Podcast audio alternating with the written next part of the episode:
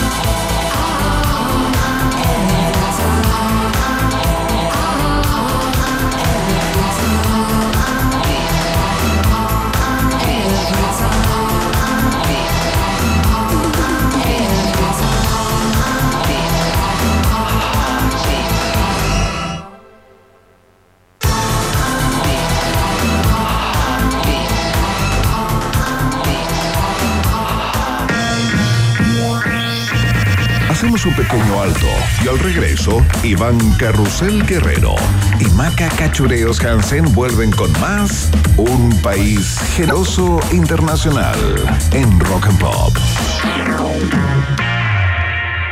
Rock pop, rock pop, rock pop, rock pop.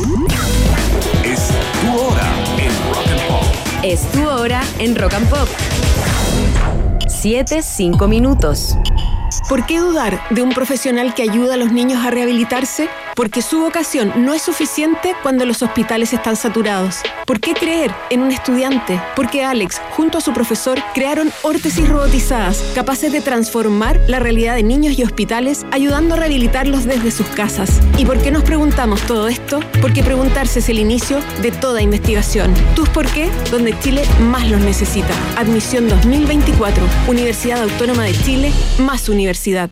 ¿Por qué lloramos con la cebolla? ¿Por qué se infla el pan? ¿O por qué la clara del huevo cambia de color con la cocción? Descubre todas estas respuestas y más con el libro Cocina Lab del biólogo Alejandro Roth y la periodista Andrea Obaid. Un libro ideal para los amantes de la ciencia y la gastronomía. Cocina Lab. Tu cocina es un verdadero laboratorio donde ocurren muchos experimentos que esperan a ser explicados. Encuéntralo en librerías y canales digitales. Canada Dry Cero tiene un sabor único. Único como Último mail enviado. Ya estás de vacaciones. A disfrutar, Sofi. ser un adulto menor tiene un sabor único. Único como una Canada Dry Cero. Sensación única. Lollapalooza Chile tiene una energía inexplicable y en Costanera Center queremos que te recargues de ella. Y para que todos vivan esta gran experiencia, tenemos un 20% de descuento en entradas con la app Mi Mall Cencosud. Porque a Lollapalooza Chile ahora vamos todos. Con Costanera Center, Alto Las Condes, Florida Center y Mall Portal. Si estás pensando dónde ir para tus vacaciones 2024, si lo único que quieres es información de conciertos y festivales, y si a la actualidad del día necesitas agregarle las mejores canciones de todos los tiempos, Escucha todos los panoramas y rutas para viajar que tengo para ti, junto a las noticias de cada jornada y los datos sobre conciertos y festivales que necesitas. La primera parte del día la recorremos juntos en la 94.1. escucha Rock and Pop con Fran Jorquera. De lunes a viernes de 10 de la mañana a 2 de la tarde. Solo por Rock and Pop y rockandpop.cl. 94.1. Música 24-7. En Rock and Pop, Iván Acapulco Guerrero y Maca Cachagua Hansen vuelven a colorear la plurinacional bandera de un país generoso internacional en la 94.1. Entrevista que viene, nos vamos a quedar con esta tremenda canción de The Queen of the Stone Age. Se llama The Way You Used to Do en Rock and Pop.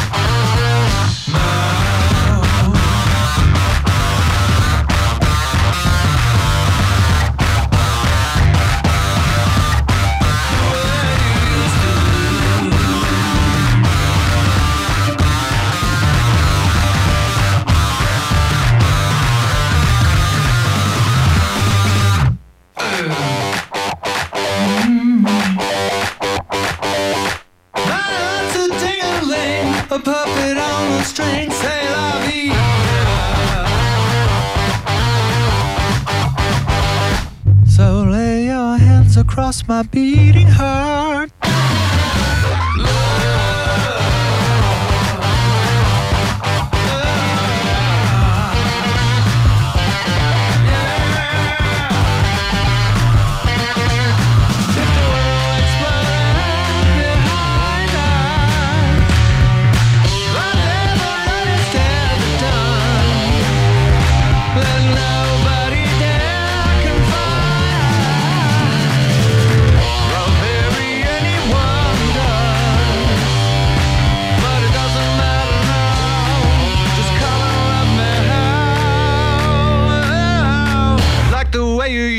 To do. Cuando tenía 23 años estuve a punto de morir atropellada. Quedé con amnesia, no me acuerdo de nada. 20 años después necesito reconstruir lo que me pasó. Tú estás botada aquí, la cabeza aquí, sangre. Sí, de 50 a 60 metros desde que te impactó hasta donde quedaste tirada. así. Pero me falta una pieza clave. Encontrar al hombre que me atropelló. Para buscarlo lo arriesgo todo. Trabajo con expertos en encontrar personas. Rastreo documentos perdidos. Hago decenas de entrevistas. Hasta me convierto en viral. un aviso en el diario y ahora también por teléfono. Estamos escuchando parte lo que es el tráiler del podcast que vamos a conversar hoy día y están ya instalados aquí en la 94.1 junto a Catalina May y eh, Martín Cruz, eh, periodista y también ingeniero en sonido de Las Raras Podcast. Bienvenidos a Un País Generoso, ¿cómo están? Hola. Hola. Un aplauso, es increíble. Muy felices de estar acá. Muchas gracias por la invitación. Bienvenido y bienvenida. Eh, sí, bueno, em, ya suena muy interesante eh, lo, que, mm, lo, que, lo que propone, digamos, este podcast. Te busco. Em, yo, yo he sido un seguidor eh, históricamente de, de las raras podcasts. Me gusta mucho Wow. la, la performance desde toda perspectiva, tanto desde el punto de vista del contenido como, como el trabajo son- sonoro, ¿no? Em, eh, son uno Qué de los emoción. precursores, eh, ustedes, tengo la impresión, de lo que ha sido el, el fenómeno o el, mercado del podcast acá en Chile y tienen tentáculos no tan solo acá, sino también en el continente, en Estados Unidos, en España, son hiper escuchados y hiper destacados. Así que desde ya, felicidades por eso. Eh, y bueno, cuéntenos un poco, cuéntanos tú, Cata, de repente parta contándonos eh, esta historia, porque suena como a la exposición de un proceso de investigación, ¿no? Más que a contar simplemente una historia. Eh, ¿Cómo fue ese día? ¿Qué lo- entiendo que, claro, como tú contabas ahí en el, en el tráiler, no recuerdas mucho porque quedaste con una amnesia, no sé cuánto tiempo duró eso, pero tiene que haber sido un episodio tremendamente significativo de tu vida para que luego de 20 años querer conocer las claves, ¿no? Cuéntate un poco. Sí, bueno, claro. eh, este año se cumplían los 20 años de mi atropello, que era un tema que yo en estos 20 años no había nunca hablado mucho de eso, como que lo había dejado bien, bien guardado en mi memoria, eh, incluso desconociendo muchas cosas. Pero ahora que se cumplían los 20 años, de alguna forma empecé a sentir una cierta urgencia por saber esas cosas que antes había preferido ignorar, de alguna forma. Entonces empecé, la única forma que encontré para acercarme a, a tratar de descubrir qué era lo que realmente había pasado en, el en la noche de mi atropello y quién me había atropellado, porque ni siquiera eso yo lo sabía, fue como a través del periodismo y del trabajo que hacemos con las raras, ¿cierto? Que es el documental sonoro. Entonces hicimos finalmente, después de un año de mucho trabajo y una ardua investigación y, y también una muy entretenida proceso de, de creación de este podcast, que son ocho episodios, nosotros decimos que es un podcast policial. En el que yo busco al hombre que me atropelló y trato de reconstruir eh, la noche de mi atropello. Entonces esa es como la línea narrativa principal, pero obviamente detrás de eso también hay muchas otras, eh, otras líneas narrativas eh, que tienen que ver con mi proceso personal, de entender cuál, es, cuál ha sido la motivación para hacer esta búsqueda después de tanto tiempo. Entonces eso también es parte de, la narración del podcast. Y bueno, obviamente es un podcast hermoso que tiene música original de Andrés Nusser, que es un... Claro. connotado productor musical Y chileno. que va a estar en Lollapalooza. Va a estar en Lollapalooza, está sacando un disco ahora. En Lollapalooza también. Y en primavera también, sí. Y está, es muy famoso. Muy- y muy también con los hermosos paisajes sonoros de Martín Cruz, que caracterizan nuestro podcast también. Eh, Tomando esa patita, yo voy a tomar ahora la del sonido porque, bueno, el podcast, como tenemos esta tremenda historia de Te Busco, que no queremos spoiler para que la gente pueda escuchar los ocho episodios, pero cuando estemos off, yo necesito el spoiler final. Eh, pero también mucha gente tiene esta idea de crear una investigación o un podcast que salió, ¿cierto? En pandemia, gente se juntaba, prendía un micrófono y estaba. Pero la creación también de estas historias sonoras va con el sonido. El sonido es la materia prima, es la esencia del podcast, lo es todo. ¿Cómo, ¿Y cómo, cómo, lo, cómo lo han estado haciendo desde? Porque Las Raras lleva ya un bastante tiempo. Eh, yo sigo también a Las Raras y Radio Ambulante, que como que son, hace mucho tiempo que están con esta investigación, pero también de contar historias.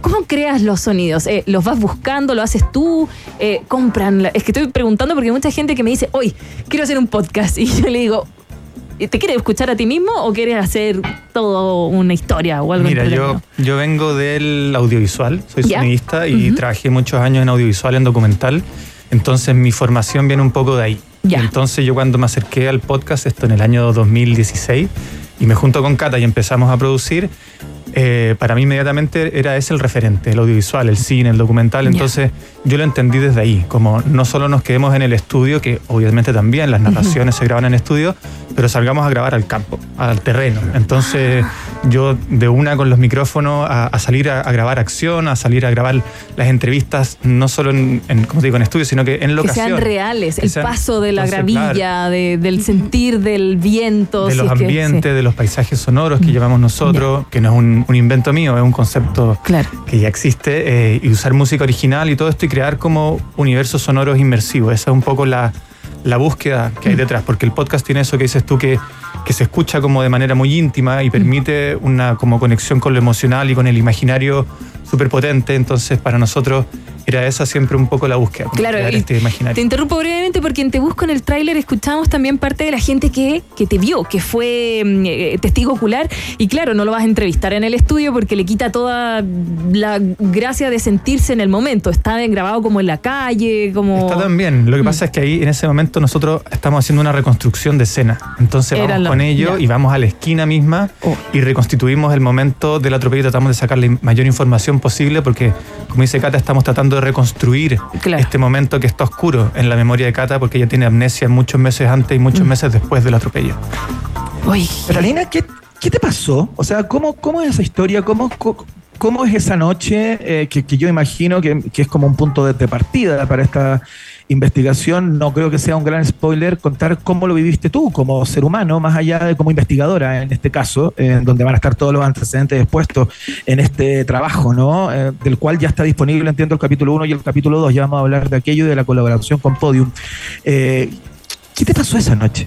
Sí, bueno, fue una noche, yo tenía 23 años, eh, iba volviendo de, de haber estado con mis amigos eh, tomando cerveza en la tarde, me bajé del auto en la esquina de Colón con Domingo Bondi ¿Ya? y ahí eh, crucé y me atropelló un, un auto, una camioneta. Y, mm, y quedé como inconsciente en ese momento con un politraumatismo, con un TEC cerrado, complicado. Eh, y ahí, bueno, llegó una ambulancia y me llevó a la urgencia del Hospital Salvador. Y bueno, y ahí empezó desde ahí en adelante todo un proceso de, mm, de hospitalización y recuperación. Oye, Cata, ¿y, y la persona paró?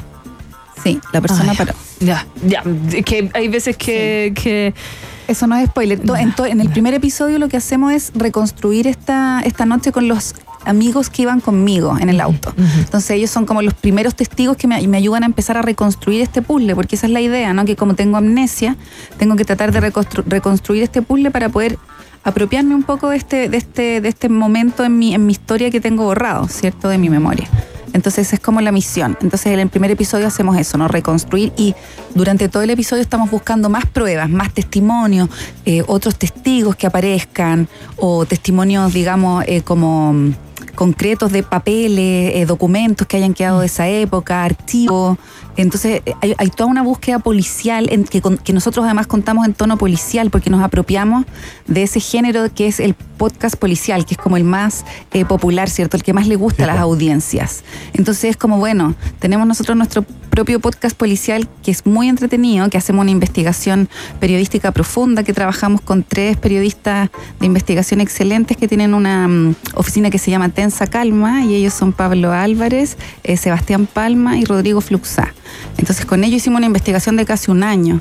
Es muy entretenida, que es parte de todo este, de toda esta narración, y que Martín con sus equipos y todo fuimos grabando en tiempo real, ¿cierto? Entonces es como, es documental sonoro propiamente tal.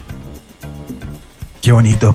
Oye, conversemos un poquito acerca de esta colaboración con, eh, con Podium Podcast, ¿no? Porque Las Raras Podcast eh, tiene su propia plataforma de amplificación. eh, como, co- co- como contábamos, no, no tan solo en Chile, sino que son tremendamente escuchados a nivel continental, porque van a buscar historias afuera también. Entonces, eh, cuéntenos un poco cómo se dio este cruce eh, con, con Podium Podcast como podcastera. eh, participaron como en la producción, hicieron una suerte de service. ¿Cómo, cómo es el, el vínculo?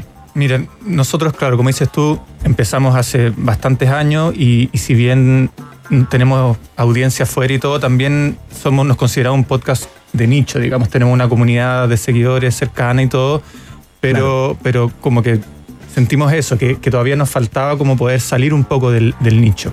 Nosotros Ajá. conocemos a la, a la gente de Podium, que, que es una plataforma de audio digital que nace en España y que hoy en día también está acá en Chile, que acá hicieron podcasts como ¿Quién mató a Ana Cook? que fue un podcast que le fue muy bien, hacen La experta en nada, eh, hicieron Corderos, que es un podcast de ficción, y ellos obviamente tienen una plataforma de amplificación gigante, digamos, ¿cierto? Las- están, son parte de las radios, Claro.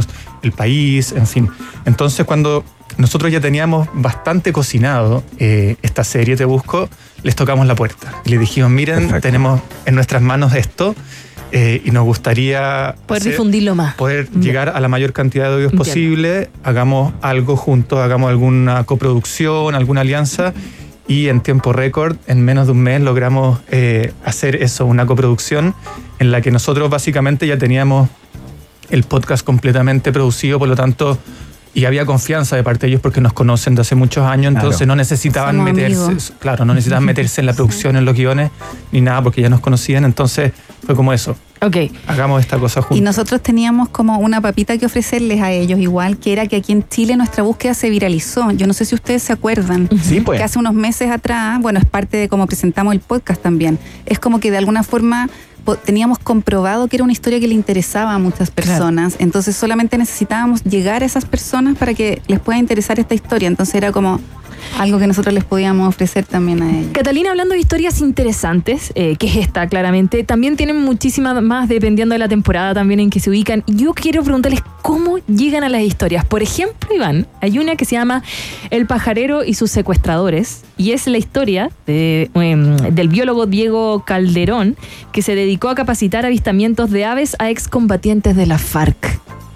Imagínate, una historia que también él mismo eh, lo secuestraron y Él fue terminó enseñando. secuestrado por la ¿Cómo? FARC en Colombia y después, años después, él termina Enseñando, capacitando a la misma gente que la secuestró en el avistamiento de aves para hacer. ¿Cómo llegan esas historias a ustedes? Tienen una bueno, tienen el tremendo equipo de investigadores, eh, pero ¿cómo los llaman? De repente te cuentan la historia acá, van con el equipo, ven si lo desarrollan, hacen, el guion aquí.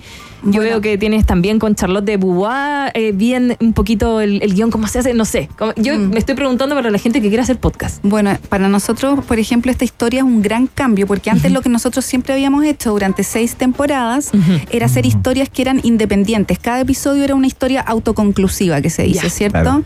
Entonces eran eh, eh, historias que nosotros llamamos historias de libertad, que son estas historias que nosotros definimos como historias de personas que rompen con las normas, ¿cierto? Entonces, dentro de esa, de esa definición editorial caben muchos temas y muchas historias, y nosotros siempre hemos estado por años ya en, en- en una búsqueda activa de esas historias, de diferentes formas. Es un trabajo periodístico igual bastante tradicional en términos de buscar pauta en- siempre, ¿no? Entonces, eh, esa historia del pajarero en particular, por ejemplo, la buscamos porque se cumplían los cinco años de la firma del acuerdo de paz. Entonces, queríamos tener una historia sobre ese tema y, y dimos con esa historia que la verdad es que es una historia preciosa. Pero ahora, en la temporada actual, es una historia que son ocho episodios, entonces es como otro lenguaje. Claro. Y también es otro lenguaje en términos de que esas historias nosotros las contábamos en tercera persona, ¿cierto? Son historias de otros. Y ahora es un, un- en esta serie es una historia que está contada en primera persona. Claro. Entonces, es como una gran ruptura en esos términos con lo que habíamos venido trabajando antes, pero nuestra esencia se mantiene. O sea, ese trabajo del sonido que hace Martín, esa conciencia de que de que de todas maneras las historias que estamos contando tienen que ser historias que le interesen a la gente, que la remuevan, que de alguna forma le planteen unos, unos temas de discusión que son tal vez unos temas que van un poco por debajo de la historia misma, ¿cierto? Pero que la sostienen, ¿no?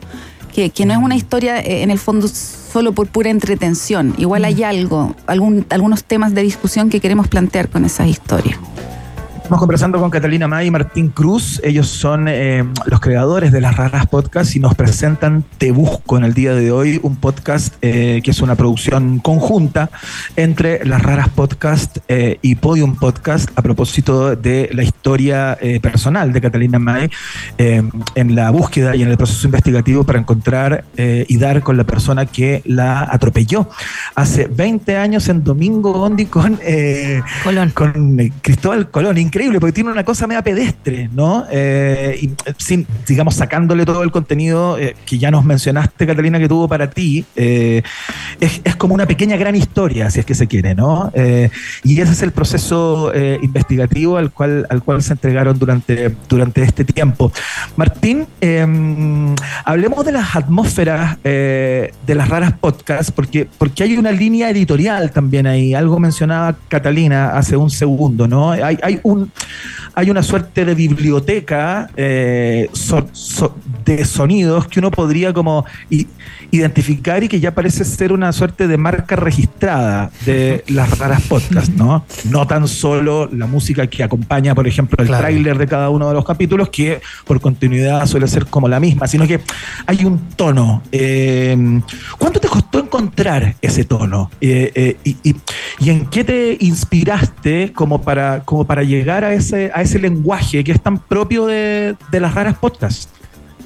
Bueno, esta historia ocurre principalmente en Santiago y por lo tanto la sonoridad de Santiago es como la atmósfera que atraviesa todo.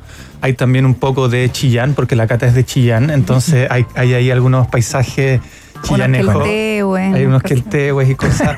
No, pero Chillán no es solo, eso, también hay mercado y ciudad. Pero entonces están los paisajes de Santiago y se escuchan eh, a lo largo de la serie, digamos, estas suertes como de fotografías sonoras que son los paisajes sonoros. Y yo lo trabajo en esta serie como a partir de, bueno, obviamente en la acción siempre está sonando la ciudad eh, y, y- y lo que acompaña cada, cada escena, pero también hay como suertes de fotografías sonoras que van con ritmo. eh, y yo tomo eso un poco del audiovisual de nuevo y como esta cosa fragmentada, porque también tiene que ver con la memoria, que es esta historia que, que- que está fragmentada, la memoria en, en la historia de Cata.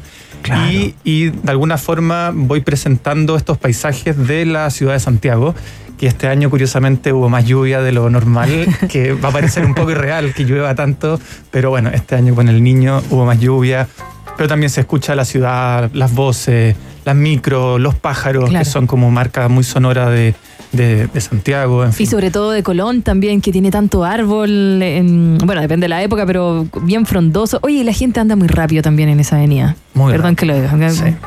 Dios. Eso es Oye, algo que tratamos un de poco-. Oye, eh, entiendo que está el capítulo 1 y 2 ya disponible en, eh, en Podium Podcast. eh, En todas las aplicaciones de podcast, en Sí. Spotify, Claro, en todas en las donde la- aplicaciones de en donde Desde hoy- escuches tu podcast. Desde hoy, día nos, Claro. desde hoy día nos pueden escuchar. Ya están el 1 y el 2 publicados en el perfil de las raras podcast, que somos nosotros. Esa es como la plataforma. Y ahí van a encontrar Te Busco. Esta serie es Te Busco, es una serie de 8 episodios. Ya están publicados los dos primeros y la próxima semana vienen dos más. Los miércoles son nuestros días de publicación. Así que si le ponen seguir a nuestro perfil de las raras podcast en Spotify o en cualquier aplicación de podcast, porque estamos en todas de forma gratuita y en Podium. Y si no, cualquier duda, lasraraspodcast.com. Ahí están todos los links. Tal cual. Qué buena onda. Un millón de gracias por Catalina la May y invitación. Se Cruz. Muchas gracias por la conversa del día de hoy y que, y que vaya increíble, que le vaya muy bien. A Te Busco. Nos Sí, les va a ir la ya raja. a, a seguirlos y a escucharlos. Les va a ir igual de bien que siempre. porque les ha ido excelente. Oye, Iván, saludemos a nuestros auspiciadores antes de irnos a la música, ¿te parece? Excelente, dale, juegues. ¿Por qué son importantes tus preguntas? Porque preguntarse es el inicio de toda investigación. Admisión 2024 Universidad Autónoma de Chile es parte de un país generoso que a esta hora de la tarde nos vamos a poner a bailar. Yo creo que a esta artista les va a gustar a los invitados, ¿ah? Es la tremenda Donna Summer, quien iba a decir, prende la pista de baile y decir incendia, pero no. Prende la pista de baile. La otra se dice mal. ¿Te gusta este, Iván? Ah, está Salió en la película Full Monty, ¿te acuerdas? ¿O tú eres muy joven? Full Monty. Voy a hacer como que la sé. ¿Sí? ¿Sí? ¿La vieron aquí lo- y los invitados? ¿sí? Totalmente sí. Sí. Totalmente sí. Ay. Ya, bueno, ya voy a ir a verla llegando a mi casa. Ya. Esto es Hot Stuff en la 94.1.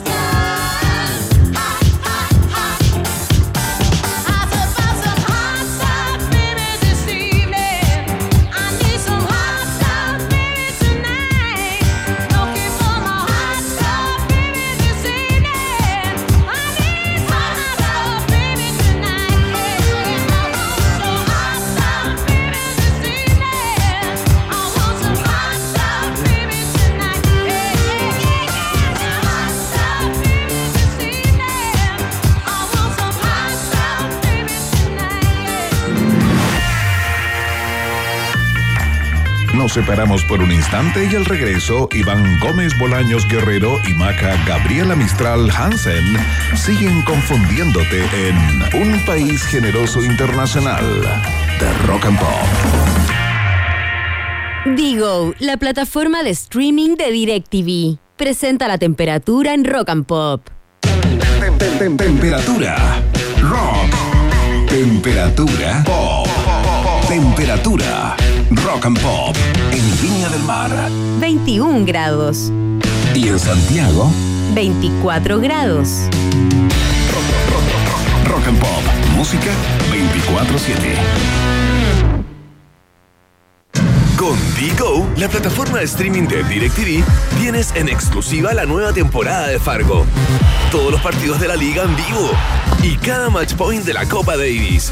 Digo te ve en vivo y los mejores títulos en streaming a un solo clic. Suscríbete hoy en directvgo.com y obtén un mes gratis. ¿Por qué dudar que los niños son el futuro? Porque la deserción escolar en algunas zonas rurales es alarmante. ¿Por qué creer en un estudiante? Porque Camila, junto a su profesora, investigaron cómo el uso de robots pedagógicos aportan a que los niños vuelvan a interesarse por aprender. ¿Y por qué nos preguntamos todo esto? Porque preguntarse es el inicio de toda investigación. Tus por qué, donde Chile más los necesita. Admisión 2024, Universidad Autónoma de Chile, más universidad. La emblemática banda nacional UPA Más estará en Mercata.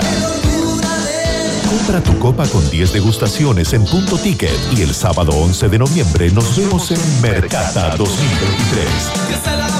Apertura de puertas Mercado Mercata, 4 de la tarde, Sala Gente y Sala Omnium. Además, gran fiesta de cierre con las grandes canciones de los 80 y 90. Entradas a la venta en punto ticket. Aprovecha los descuentos. Infórmate en Instagram, arroba mercata.cl. Colabora Salmas y Alfajores Lagos del Sur. Este 10 de noviembre, los españoles de Escape se despiden de los escenarios en Festival Maleza. Escape, Chico Trujillo, Bersuit Vergarabat, Panteón Rococó, Auténticos Decadentes, Goofy, Sonora de Llegar, Lucho al Ataque y muchos más. No te pierdas la oportunidad de ver a estas increíbles bandas reunidas en una épica jornada. No lo olvides, Festival Maleza, 10 de noviembre, Hipódromo Chile. Entradas disponibles en www.festivalmaleza.cl. Si tu cuerpo se levanta a las 7 de la mañana, tu cerebro a las 9 y tu buen humor a las 11, hay tres cosas que puedes hacer. Despertar con música, tomar desayuno Y escuchar las noticias, canciones y datos pop que tengo para que le ganes la batalla a las sábanas, a la almohada y sobre todo al taco de todas las mañanas. Escucha Rock and Pop con Maca Hansen de lunes a viernes de 7 a 10 de la mañana solo por Rock and Pop y rockandpop.cl 94.1 Música 24/7 Los pedidos los haces en la P. ¿Pero de qué es esa P? De promo en almuerzos. De perfecta ensalada. De pizzas. De potente hamburguesa. De pedidos en puerta. Pedidos sin pensar porque hay promo en almuerzos con 40% de descuento. Solo por pedidos ya. Iván Jalapeño Guerrero y Maca Cacho de Cabra Hansen siguen poniéndole mucho chile a esta ensalada llamada Un País Generoso Internacional que sigue picando dos veces en Rock and Pop. Estimados pasajeros, pónganse cómodos y prepárense para el despegue. Llegó el momento de subirte al DeLorean de la 94.1 y viajar por la historia de nuestra cultura pop. Es el viaje en el tiempo en un país generoso de la rock and pop. Primera estación. No llores, Iván. Wow, pero la canción que te sacaste, Maca. Qué bonita. Si yo supiera tocar guitarra, tocaría esta. Pero como no bueno, sé. es una de las canciones con las que muchas personas aprenden a tocar guitarra, con ese punteo, un clásico absoluto de la historia esta- del rock y la historia de la música en general. Con esta Iván enamoraba a las chiquillas. No sabes que nunca toqué este punteo yo, fíjate. Mira, lo que pasa es que hace, un, hace 52 años, un día como hoy, en 1971, sale a la venta Led Zeppelin 4. Ay, este discazo que tiene esta tremenda canción. Esto fue uno de los grandes LPs de la historia del rock. ¿ah? Led Zeppelin 4 fue un éxito tanto comercial como de crítica y rápidamente se convirtió en uno de los álbumes más vendidos de la historia y recibió elogios de la crítica especializada. Este discazo fue producido por Jimmy Page y grabado en varios estudios, incluyendo el famoso Headley Grange, que es un, podríamos decir, es como una casona gigante en East eh, Hampshire. ¿Cómo se dice? Hampshire. Hampshire. Allá en Inglaterra, que tocaron bandas como Fleetwood Mac, Genesis, Peter Frampton. Bueno, desde ahí sacaron este discazo. Las letras en su mayoría son escritas por Robert Plant y Jimmy Page. Se inspiraron en la mitología, el folclore y la espiritualidad. Y después de una fría recepción por parte del público y la crítica en Led Zeppelin 3, la banda entonces decidió lanzar este cuarto álbum también sin un título específico, siguiendo el hilo del anterior. Así nació entonces Led Zeppelin 4, el cual, afortunadamente, fue un exitazo. En poco tiempo superó las 15 millones de copias vendidas y a día de hoy figura como el disco más vendido de la banda. Es interesante lo que pasa con este disco Maca Hansen, a propósito de lo que tú planteas de cuáles son las temáticas principales o los leitmotiv de las líricas, ¿no? La mitología, el folclore y la espiritualidad. Por esa época eh, había un montón de bandas, particularmente en los albores de lo que luego se conoció como rock pro- progresivo. eh, Led Zeppelin tiene tintes de aquello, sin duda. eh, andaban todos cantándole como a los gnomos, a los enanos, a los bosques. eh, A la ¿cachai? droga. Porque y eso, y eso tiene que ver con la influencia de la literatura de aquella época. Ese era el momento en que brillaban los libros de Tolkien eh, y toda esta como imaginería y mitologías como nórdicas. Entonces estaban todas las bandas como puta, Jethro Tull, Led Zeppelin, ¿cachai? Las mismas primeras cosas de Iron Maiden, ¿cachai? Tienen que ver con esa con ese mundo y acá está súper. Claro. ¿Te acordáis de la carátula de este álbum? Sí, pues yo tengo este álbum, ¿Sí? por supuesto, en, Mira. en vinilo, ¿cómo no? Aparece un, Un como viejo. un viejo car- cargando como unos, unas leñas, como Claro. unos troncos. Y es una foto, es como un cuadro en un muro desgastado donde está esta fotografía del hombre anciano quien apoyando en un, apoyándose en un bastón sostiene una gran cantidad de troncos a su espalda. Tras dicho muro se extiende también una serie de casas y edificios, así como modernos. Un fondo visible en la parte trasera del disco cuando lo giras. Es decir, hay gente que decía, oye, pero ¿de dónde sacaron esto? Porque hay un viejo ¿Quién es con quién es ese ramas. viejo? ¿Quién es el viejo? Eh, porque una foto y un cuadro en una pared descastada y atrás se puede ver una ciudad. ¿Qué está pasando con esto? Bueno, Page comentó en su momento que Robert Plant, el vocalista obviamente, y él compraron la imagen que ilustra este disco. La compraron en una tienda de antigüedades. Y se nos ocurrió la idea que la imagen, el hombre con la leña, represente lo antiguo de un edificio derruido, con lo nuevo surgiendo detrás. ¿Cachai? Claro. Como la modernidad. Es decir, pretendían llamar la atención sobre la fotografía del misterioso hombre para después lanzar un mensaje por la parte trasera del álbum cuando la das vuelta, donde en una de esas casas aparece un cartel blanco que dice alguien muere de hambre cada día. Para John Bonham, el baterista de Led Zeppelin, este diseño significaba que prefiero vivir en una casa antigua que en un edificio de apartamentos. Si bien dejaban la interpretación para cada persona, eh, ahora podemos conocer quizás que querían mostrar es mejor preocuparse por uno que si no te vaya a la cresta. No, no, no, no, no pero bueno, están bien espirituales. Bueno, dentro de este discazo también aterriza esta canción que es una de mis favoritas, Black Dog. Vamos a la siguiente estación. Próxima estación. ¡Ya! ¿En serio? Sí. Busqué la excusa para poner. como hoy. Algo pasa con esta canción.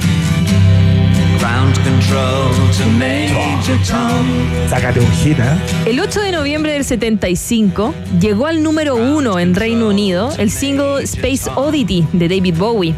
La canción había sido compuesta, grabada y publicada, eso sí, a fines de los 60. Pero, pero, pero, sería de nuevo lanzada como single para promocionar el disco recopilatorio del músico inglés. Es imposible escuchar el Space Oddity de David Bowie sin sentir una sensación rara, ¿o no? Es raro. Y es que este tema, el cual se publicó el 69, genera una sensación de incertidumbre, incluso a veces de malestar cuando la escuchas. ¿Por qué Major Tom, el astronauta protagonista de la canción, desaparece en el espacio? ¿A dónde va el hombre? Esta extraña e inquietante serenidad de Bowie, que al mismo tiempo se transmite al personaje sobre el que canta, hace de esta una obra tan fascinante como inquietante. Y te voy a contar algunas cositas que quizás sabías o quizás no. que David Bowie escribió esta canción después de ver eh, 2001, Una Odisea en el Espacio. De Stanley Kubrick, claro. Ajá.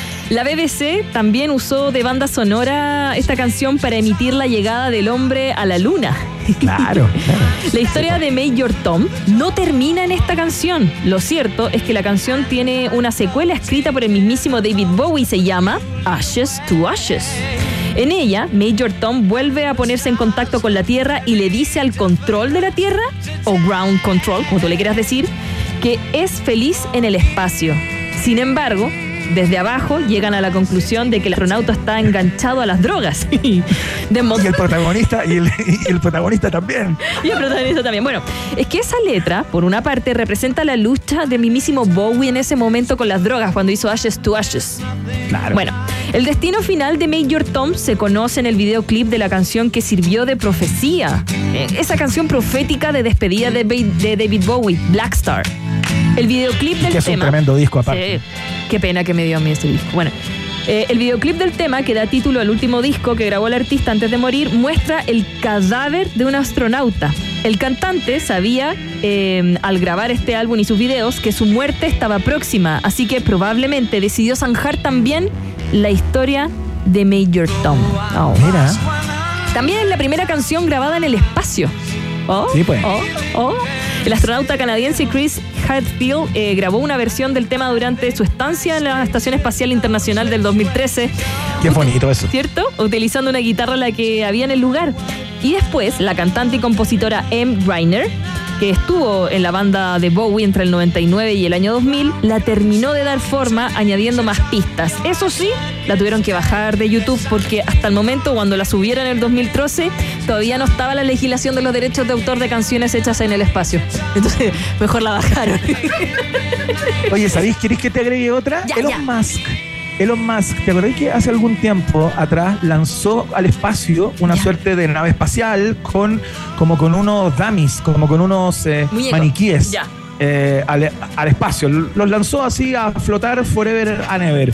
Y eh, en, el, en, el, en el cohete o en la sonda en la que los mandó, iba sonando esta canción también, Space Oddity. Oye, pero de todas formas, igual terrible escucharla en el espacio porque no vuelve el astronauta. No, po, no vuelve, se queda Se allá. Bueno, entonces, un día como hoy llegó al número uno en el Reino Unido después de varios años, el 75, y eso que la canción se publicó el 69. Próxima estación. Esta me gusta. Súbele. Si yo supiera tocar guitarra, esta la toco.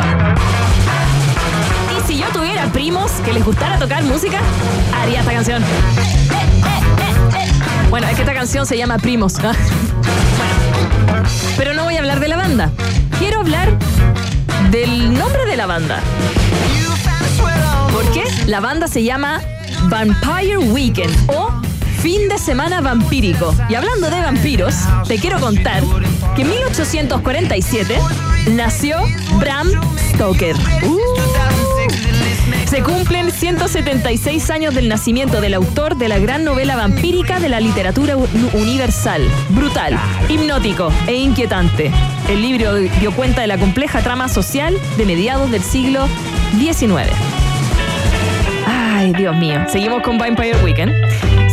De 1897 aterraría solamente a infinidad de lectores, sino que también a quienes vieron las versiones cine- cinematográficas que destaparía el libro de Bram Stoker. Drácula. Dios mío. El vampiro. ¿Qué te pasan cosas con Drácula? La verdad es que sí. Eh, yo no soy muy consumidor en general de, eh, de, de la literatura de género, el cine de terror, pero, pero Drácula es un. eh, estamos hablando de un clásico incombustible. Sí, po, mira, con casi 500 páginas que se leen de un tirón, Drácula es una de las obras literarias de más recepción en la cultura contemporánea. Mira, entre el conde von Kunt, el Kunt von Kunt, que es de Plaza Plaza Sésamo, Sésamo. sí, y el vampiro romántico que armó Gary Oldman para la versión cinematográfica del 93. Oye, yo estaba enamorada de Gary Oldman, ¿ya? Eh, dirigida por Francis Ford Coppola. Poner, eh, por poner algunos extremos en el abanico, hay para todos los gustos de Drácula, casi literalmente. Y la multiplicidad de interpretaciones o focos hay muchísimos, porque Drácula es un paradigma cultural absoluto, no solo dentro del contexto histórico y literario, sino que también por el tiempo en que se escribió este libro.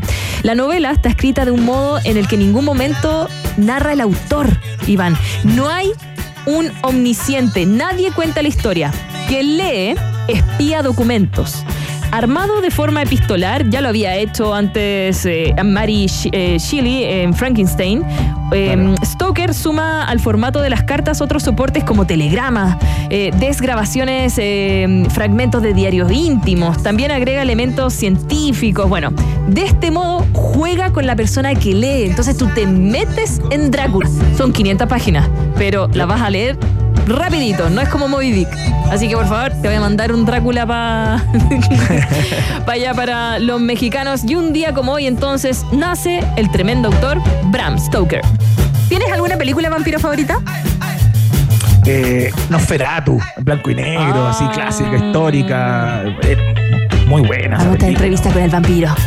También. Buena también. Pero ese es de otro libro, Dan Rice. Ahora sí, nos vamos a la siguiente estación. Próxima estación. Mira. Y después, ponte la que quieras de los Beatles, porque esta historia la vamos, a, um, la vamos a hablar juntos, Iván. Porque tú hace unos viajes atrás me comentabas de la amistad de Paul McCartney con Michael Jackson. Y con esa amistad te quiero contar que un 8 de noviembre de 1995, Sony obtiene el control de los derechos de publicación de casi todo el repertorio de los Beatles, cuando Michael Jackson fusiona ATV Music eh, con Sony Music Publishing en un encuentro estimado en 600 millones de dólares. Jackson, como sabíamos nosotros, compartía el catálogo de los Beatles en 1985 por 47,5 millones de dólares. Es decir, lo vendió como Exactamente, oye, esa historia es muy entretenida eh, porque, claro, ellos se conocieron cuando, cuando Quincy Jones los convoca a ambos para grabar The Girl Is Mine, ¿no? Donde participa, eh, digamos, eh, claro, Paul McCartney en esta canción de Michael Jackson.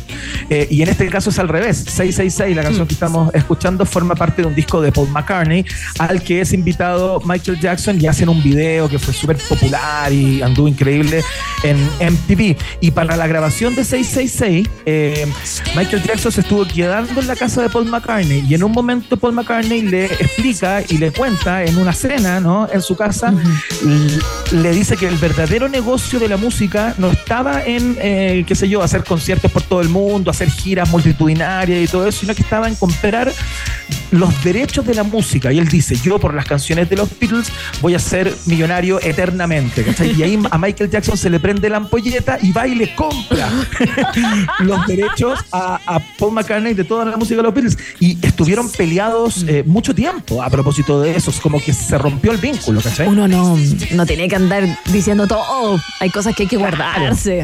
Es que uno nunca piensa que viene Michael Jackson y te va a comprar todo. Bueno, un día como hoy, vende los derechos. Imagínate, por 600 millones de dólares. Le costaron 47.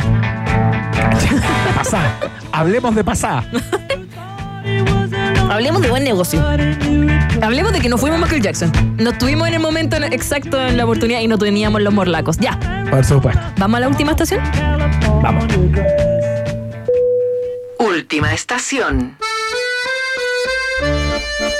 Uh, la, la. Uh, pásame la baguette. Voy a hacer un fondue. No, no sé nada de francés. Bueno, Eso es como más suizo igual, pero bueno, igual el pasa. fondue. Bueno, es que tampoco ido a Francia, no he tenido la oportunidad.